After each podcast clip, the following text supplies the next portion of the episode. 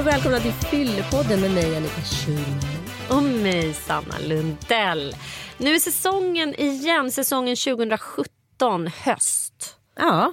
Är det inte härligt? ja, men alltså det är helt otroligt. Och hur många poddar har vi gjort nu egentligen? Bör, börjar närma sig bortåt hundra. Ja, det gör det. Hundra gäster att intervjua. Vilket uppställ vi har haft. Verkligen. Men eh, du, hur har din eh, rosésommar varit? Min rosésommar har inte varit så mycket rosé eftersom jag inte tycker så mycket om rosé. Mm, Men det har varit ganska mycket vitt vin och eh, drinks. Själv har jag tagit det rätt lugnt med det mesta. Jag bor ju tillsammans med en nykter rackare. Ja just det. Det blir inte så kul att dricka då. Men det är också väldigt roligt relationsmässigt. Alltså hur man dricker olika. Mm. Jag och min kille vi dricker liksom inte så mycket överhuvudtaget. Alltså våran relation har varit väldigt nykter. Jag tror jag på riktigt har varit berusad med honom två gånger. Mm. Och det där är så här, och min första relation kommer jag ihåg som långvariga som var mellan 20 och 30.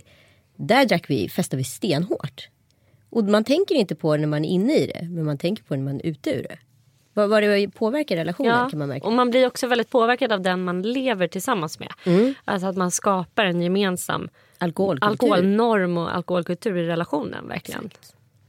Men du, från våra egna alkoholvanor till eh, vår gästs. Mm, Ja. superspännande. Verkligen. Snart så...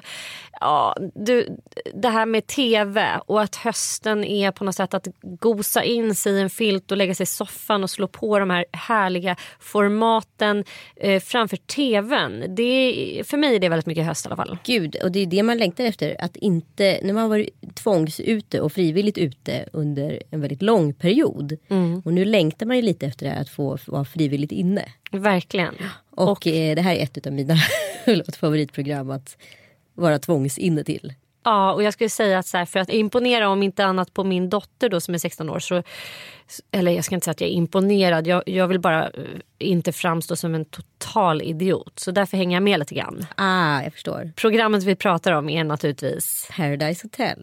Ja, Och vår internationella superstar Rebecca Stella är vår första gäst. Välkommen Rebecca.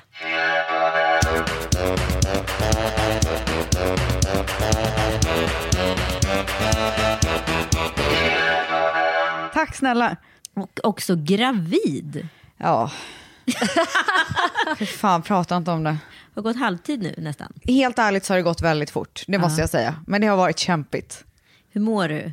Det är kämpigt alltså. Jag har ju mått för jävligt. Hur fick du reda på det?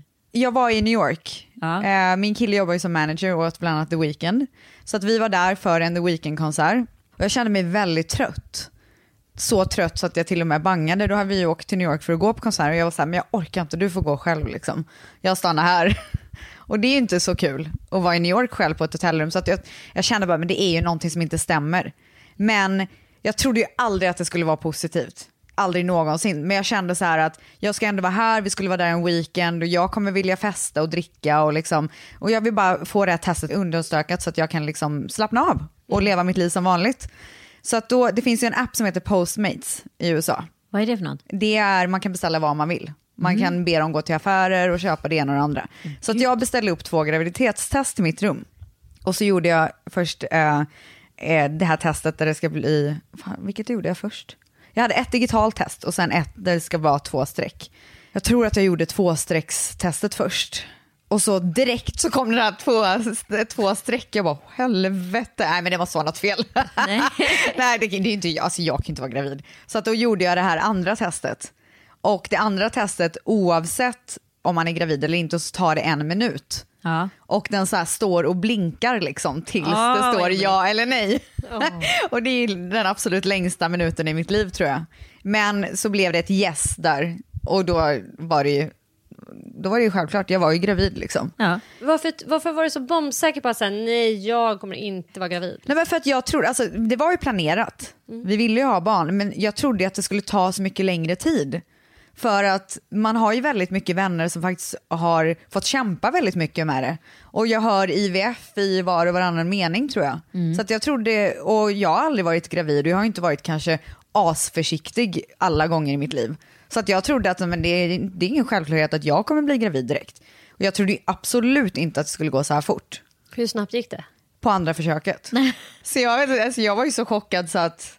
Eh, och sen så tog det fyra timmar innan min kille kom tillbaka till hotellrummet. Och du höll dig. Ja, men jag ville inte skriva det på sms Nej, eller såklart. ringa och berätta det liksom. Det var ju liksom en så här kalanka gång i mitt hotellrum till slut. jag har gått fram och tillbaka så mycket. Nej men väldigt härlig, jag var ju extremt glad. Det var bara, tog lite tid att komma över chocken. Det är ett annat liv också som gravid, som du var inne på där, att eh, det är liksom ingen alkohol. Nej, Hur är det för dig? Du har ändå levt ett liv i sus och dus får man ändå lov Ja. att säga. Jag ska inte uttala mig om dina alkoholvanor men det ser ut som när man har följt, jag har ju följt din blogg Mm. i många, många år, som att eh, ja, det har varit mycket alkohol och Ja, fest. jag liksom. super till det lite då och då. Eh, inte så mycket den senaste tiden faktiskt. Alltså jag går inte ut och klubbar längre direkt. Just för att jag är i förhållande tror jag. Alltså, Det blir ju bara inte så liksom. Nej, det är inte lika kul att stå två personer dyngraka i en bar. Nej, alltså det är ju inte det. Det är ju Nej. mycket härligare att gå på middag och sitta och dricka drinkar liksom. Så att det har jag gjort ganska mycket. Men just nu, alltså blotta tanken av att här, ta ett glas vin eller en drink, jag vill ju spy rakt ut. Om någon skulle säga till dig nu så här, fan Rebecca, du måste köra Hell's Kitchen ikväll, kvällspasset. Vi har panik, det är emergency, vi schyssta, behöver dig. Ryck in. Hur mycket skulle du ta betalt? Ja, gud, alltså det hade krävts eh, ganska mycket faktiskt.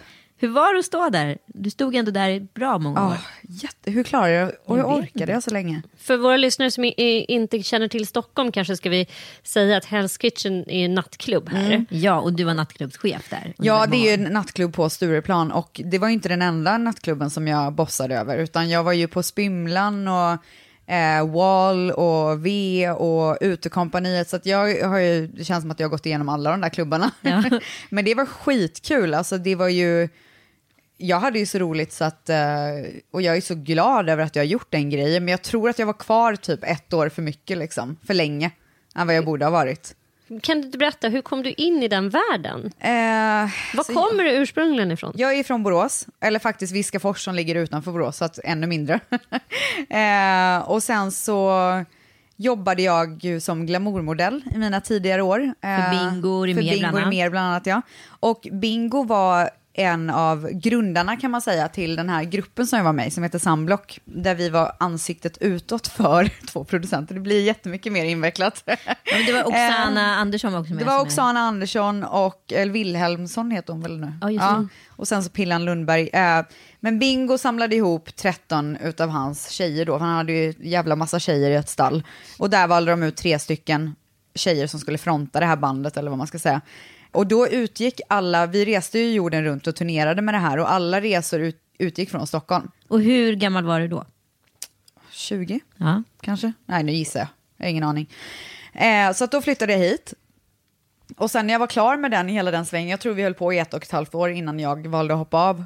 Då var jag ute ganska mycket i Stockholm och sånt där. Och sen så fick Vimal, som då äger Stureplansgruppen, upp ögonen för mig och tog in mig på ett möte och frågade om jag ville ta över Utekompaniet. Som då är den här stora utserveringen mitt på Stureplan. Eh, så då började jag jobba med det. Och sen så blev jag ju liksom hela tiden uppgraderad. Ja, och det är på den vägen. ja. Och sen så blev du, var du artist ett tag också? Ja, alltså jag har ju gjort allt möjligt. Du var ju jättestor sångerska. Vet, jättestor sångerska. Nej, men du hade ju ändå liksom väldigt många spins på Spotify. Och Ja, men det var ju det. Ja. Alltså jag spelade in några låtar och släppte några videos liksom, men jag har ju inte gjort någonting mer av det sådär. Jag har Nej. inte åkt runt och turnerat eller... Alltså jag vet, jag har ju bara varit sådär att jag har velat göra allt. Och, och efter det så drog du igång ditt eget klädvarumärke. Ja, jag gjorde väl det lite i samband i samma sväng där. Eh, Jarno som är grundaren till Nelly.com, han som startade Nelly, är en gammal barndomskompis till mig. Eh, och Nelly ville ha med mig i en reklamfilm. Eh, och då tyckte jag att de gav lite dåligt betalt, så då sa jag så här att ja, men jag kan vara med i det här, men då måste vi göra någon till deal. Att vi gör liksom kanske att vi hittar på någonting annat ihop som ingår i det här. Och då sa han, men då, varför, då kan vi, vi kan göra så att du kan släppa några kläder, liksom, att du har någon, någon så här snabb release typ. Och så gjorde jag det och sen så gick det så bra så att jag gjorde åtta kollektioner totalt för dem. Och efter det så kände jag att men det kanske, kanske ska göra någonting bra av det här. Ja, Så att för två år sedan så startade jag mitt egna kläd och sminkmärke. superkul ju. Mm. Ja, du är ju verkligen en så extremt produktiv människa och sen har du haft eftersnack med Paradise Hotel Just det. i många år. Ja, Ja. tre säsonger tror jag jag hann med. Ja. Och sen, vad hände sen då? Ja, men sen nu är jag ju programledare för Paradise Hotel. Så att eh, eh, jag har tagit över efter Malin Gramer. Eh, och det är skitkul. Har ni spelat in allt? Vi har spelat in allting. Hur var det? För, men då var inte du gravid när du... Nej, det var jag inte. Det var i mars. Ehm, jag var inte gravid. Jag tror aldrig att jag hade orkat det i det här tillståndet. Men det var skitkul. Men det kändes, alltså, nu i den här säsongen så har vi ju killar från tidigare säsonger. Alltså de Aha. mest populära som kommer tillbaka. Så att, och alla de killarna har ju jag jobbat med. De har ju varit i min studio och hängt och liksom gjort, jag har gjort intervjuer och allt det där. Så att det kändes lite som en reunionfest hela det här programmet som vi spelade in. Ja, Men det var skitkul, verkligen. Men är det gamla killar och nya tjejer eller bara reunion? Äh, det, är, det, det är både gamla och nya killar. Tjejerna vet jag inte vad som är officiellt så att jag Nej. låter det vara osagt för nu. Men du, eh, vi, det här är ju ändå Fyllepodden. Precis. Alltså, hur har din relation till alkohol sett ut genom livet? Eh, jag började dricka ganska ungt tror jag. Eller jag vet inte, när brukar man? Vad är Alltså, snitt jag är ju lantis, så att jag drack var full tror jag, första gången jag var 14. Ja, men jag tror också att jag var något sånt där. Jag är också 14. lantis. Så att, Ja. eh, och sen så har jag ju tyckt att alkohol är väldigt, jag tycker fortfarande att det är väldigt kul. Eh, och ibland har jag kanske druckit för mycket och sådär. Alltså jag har ju varit en jäkla festprisse i mitt liv liksom. Jag älskar ju fest och eh, hela så här nattklubbs, bara mörk nattklubb, hög musik. Alltså jag tror att jag gillar liksom allting som har gått hand i hand med det där. Inte bara alkoholen utan liksom hela scenen. Eh, det har nog varit min grej lite mer. Hur men- känns det nu när du ska ha bebis? Kan du inte känna att så här, shit, jag kommer sakna det där? kanske tycker att det är kul att gå ut någon gång ibland, om det är något speciellt sådär, men just nu kan jag inte tänka mig något värre än att stå nere i källaren på Hell's Kitchen med alla svettiga, fulla människor. Så ja, jag vet, det går väl i perioder också antar jag. Men jag kunde känna flera gånger när jag var gravid, bara så här, Åh, jag bara kunde få ta ett glas vin. Alltså, eller liksom det jag, blir, alltså, jag är så äcklad av tanken. Är det Ja, sant? alltså av smaken, inte av att vara full. Jag tycker det är kul att vara full liksom. Ja. Jag tror att jag saknar mer att vara full än att så här, dricka liksom. ja. Alkohol kan vara gott och öka trivseln men det ställer också till många problem. För de som dricker och för de som finns intill och för samhället. För att det ska finnas en motkraft och för att människor ska reflektera över sitt drickande finns den idéburna organisationen IQ. Vill du veta mer? Kolla in iq.se. Du är ju en väldigt stor liksom, stjärna i sociala medier och på, på andra håll. Du har haft många järn i elden om man ska säga. Och då som tjej tycker jag oftast att man blir eh, så här, betraktad som att man är en förebild och att det är så viktigt då som den här förebilden att man liksom, man får inte vara för tjock, man får inte vara för smal, man får inte dricka för mycket men man liksom, och helst ska man vara som ett litet helgon typ. Ja. Hur, har du, hur har du förhållit dig till den där ganska snäva Alltså liksom, jag, mallen? Ja, jag förstår vad du menar. Jag har aldrig, jag har aldrig försökt att vara en bra förebild. Men jag tycker att jag är en bra förebild. Just för att så här, jag skiter i vad alla tycker och tänker och jag tar för mig och jag gör det jag ska göra och jag gör det professionellt. Tar jag mig an ett jobb så ser jag till att göra det 100%. Jag ser även till att göra det även fast andra kanske inte tycker att jag ska göra det. Och det tycker jag är en bra förebild. Sen att jag har rökt väldigt mycket och jag dricker och eh, jag har vikt ut mig och hit och dit och det kanske inte folk skulle tycka är så här, men gud ska mina barn se upp till det där? Men det skiter jag i, de får väl uppfostra sina barn bättre om de vill att de ska vara på något annat sätt. Vad satsar du på? Vad vill du göra? Alltså jag vill att mitt klädmärke ska eh, bli internationellt och stort. Jag vill ju helst inte att det bara ska handla om mig. Jag vill inte vara modellen utåt, utan jag vill att det ska vara ett klädmärke som står för det det gör och inte står för mig. Så att det är mitt mål just nu. Men berätta, du kommer ju från en liten håla. Mm, det gör jag berätta. Men hur växte du upp? Hur såg, liksom, hur såg em, alkoholkonsumtionen, gud vad torrt det låter. Hur hur dracks såg det i din familj? Hur drack man i din familj? Eh, alltså vi, är- min pappa är från Libanon och min mamma är eh, grekinna. Och där är ju så här, man, vi dricker oso och vi dricker vin och liksom det, det är en väldigt avslappnad relation till alkohol tycker jag. Eh, de drack ju hemma och festade till och sådär, men jag tycker aldrig att det har varit liksom, jag har aldrig reagerat på det.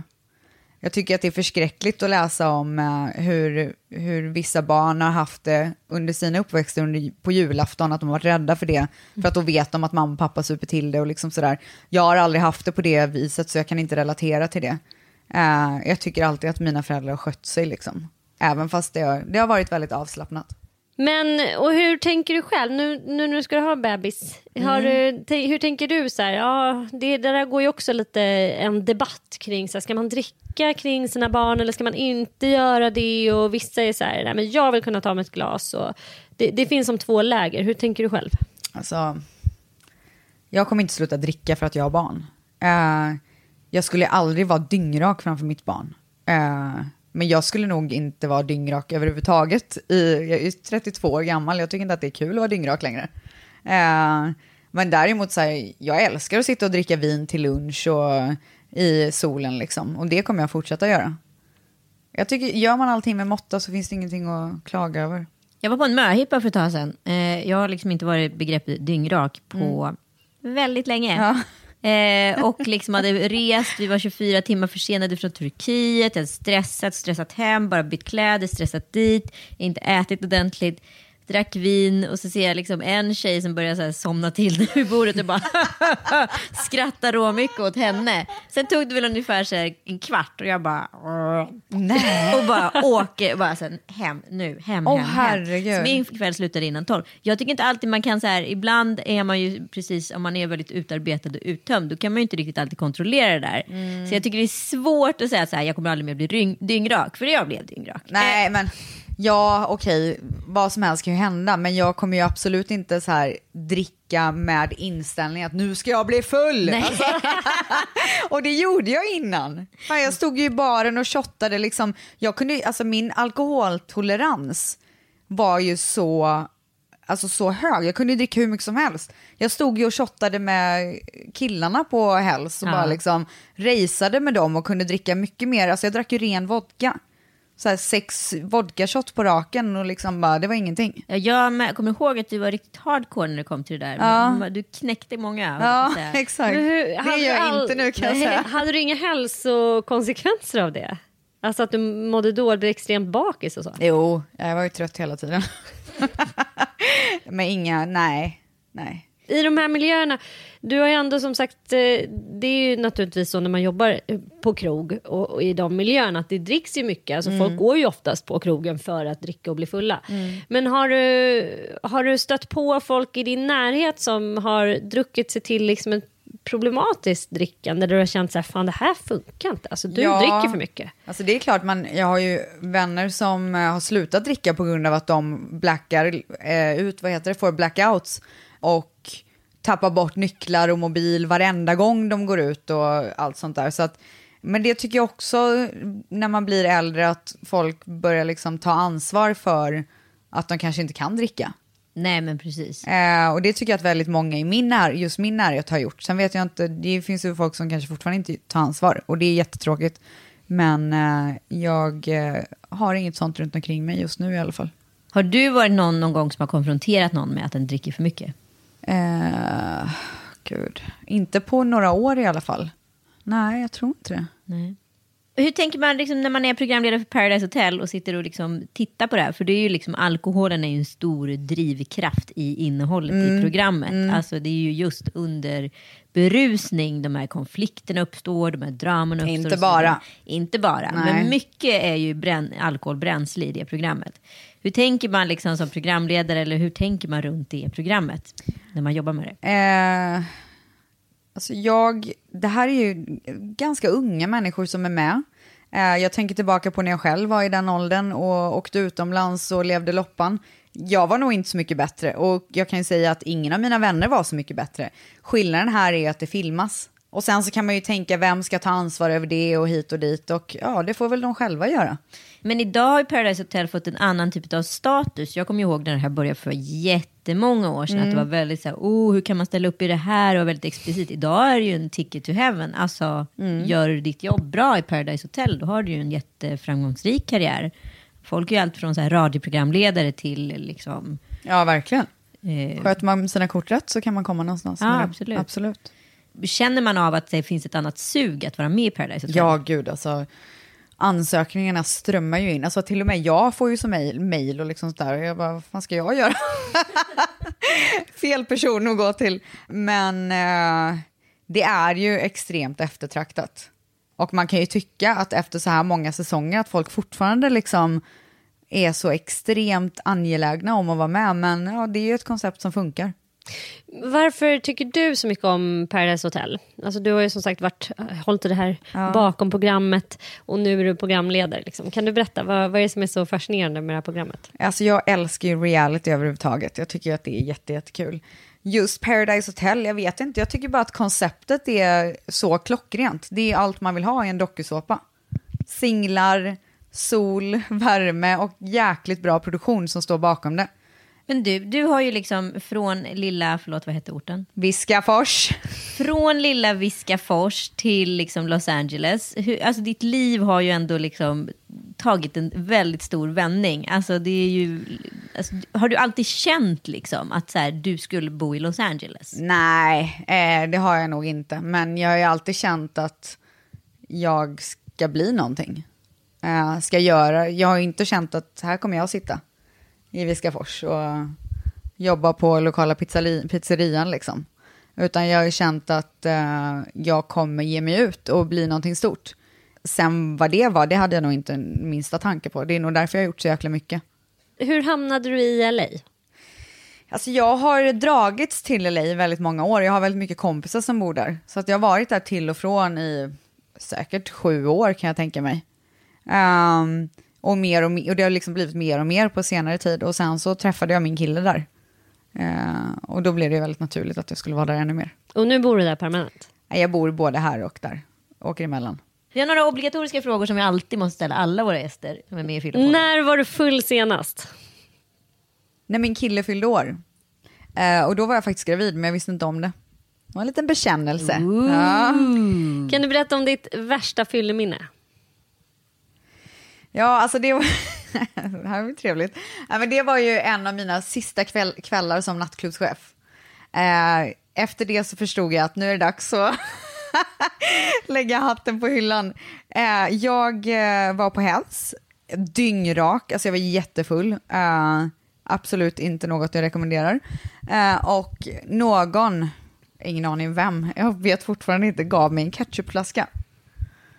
Och jag eh, tycker att det här är svinkul liksom och börjar spruta ketchup runt omkring mig. Och sen så ser jag en kille i vita kläder. Så jag skakar ketchupflaskan så att det liksom verkligen ska spruta till. Och så kör jag liksom. Och tycker att det är så roligt. Alltså svinkul. Och han blir förbannad, med all rätt. Alltså jag hade ju dödat den andra personen. Och eh, min chef tar in honom i köket och liksom börjar så här i panik typ försöka ta bort eh, ketchupen från hans vita kläder.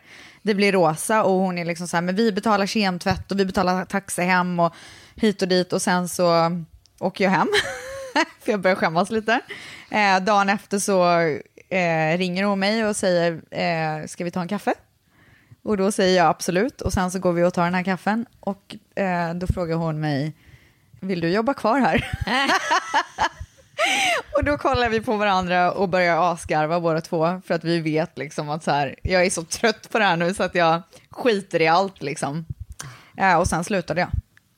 Så på den vägen var det. Ja, det var den fina historien om, eh, det är, det är inget härligt fylleminne men det är en, också en bekännelse faktiskt. Och din relation till alkohol idag har vi ju eh, fått svar på redan. Ja, absolut. Eller hur? Det är ju ingenting, den är ju obefintlig Ja. med bulle i ugnen. Ja, det är väl tur det. Kan du berätta lite grann, bara, jag är nyfiken på att höra med dig som programledare i Paradise Hotel, hur, eh, vad kan vi förvänta oss? Vad kommer bli annorlunda? Kommer vi känna igen oss eller är det, är det ett nytt, liksom, ett nytt Paradise? Det är ju definitivt ett nytt Paradise med tanke på att den här konstellationen har ju inte gjorts innan. Där de har de här Allstars-killarna som kommer in. Eh, men det är, jag kan säga att det är Paradise Hotel upphöjt till tusen den här gången. Det är så mycket känslor och drama och passion och den här, kommer ni ihåg den här starka säsongen med Samir Badran och Mm. hur bra det var? Det är tillbaka kan jag säga.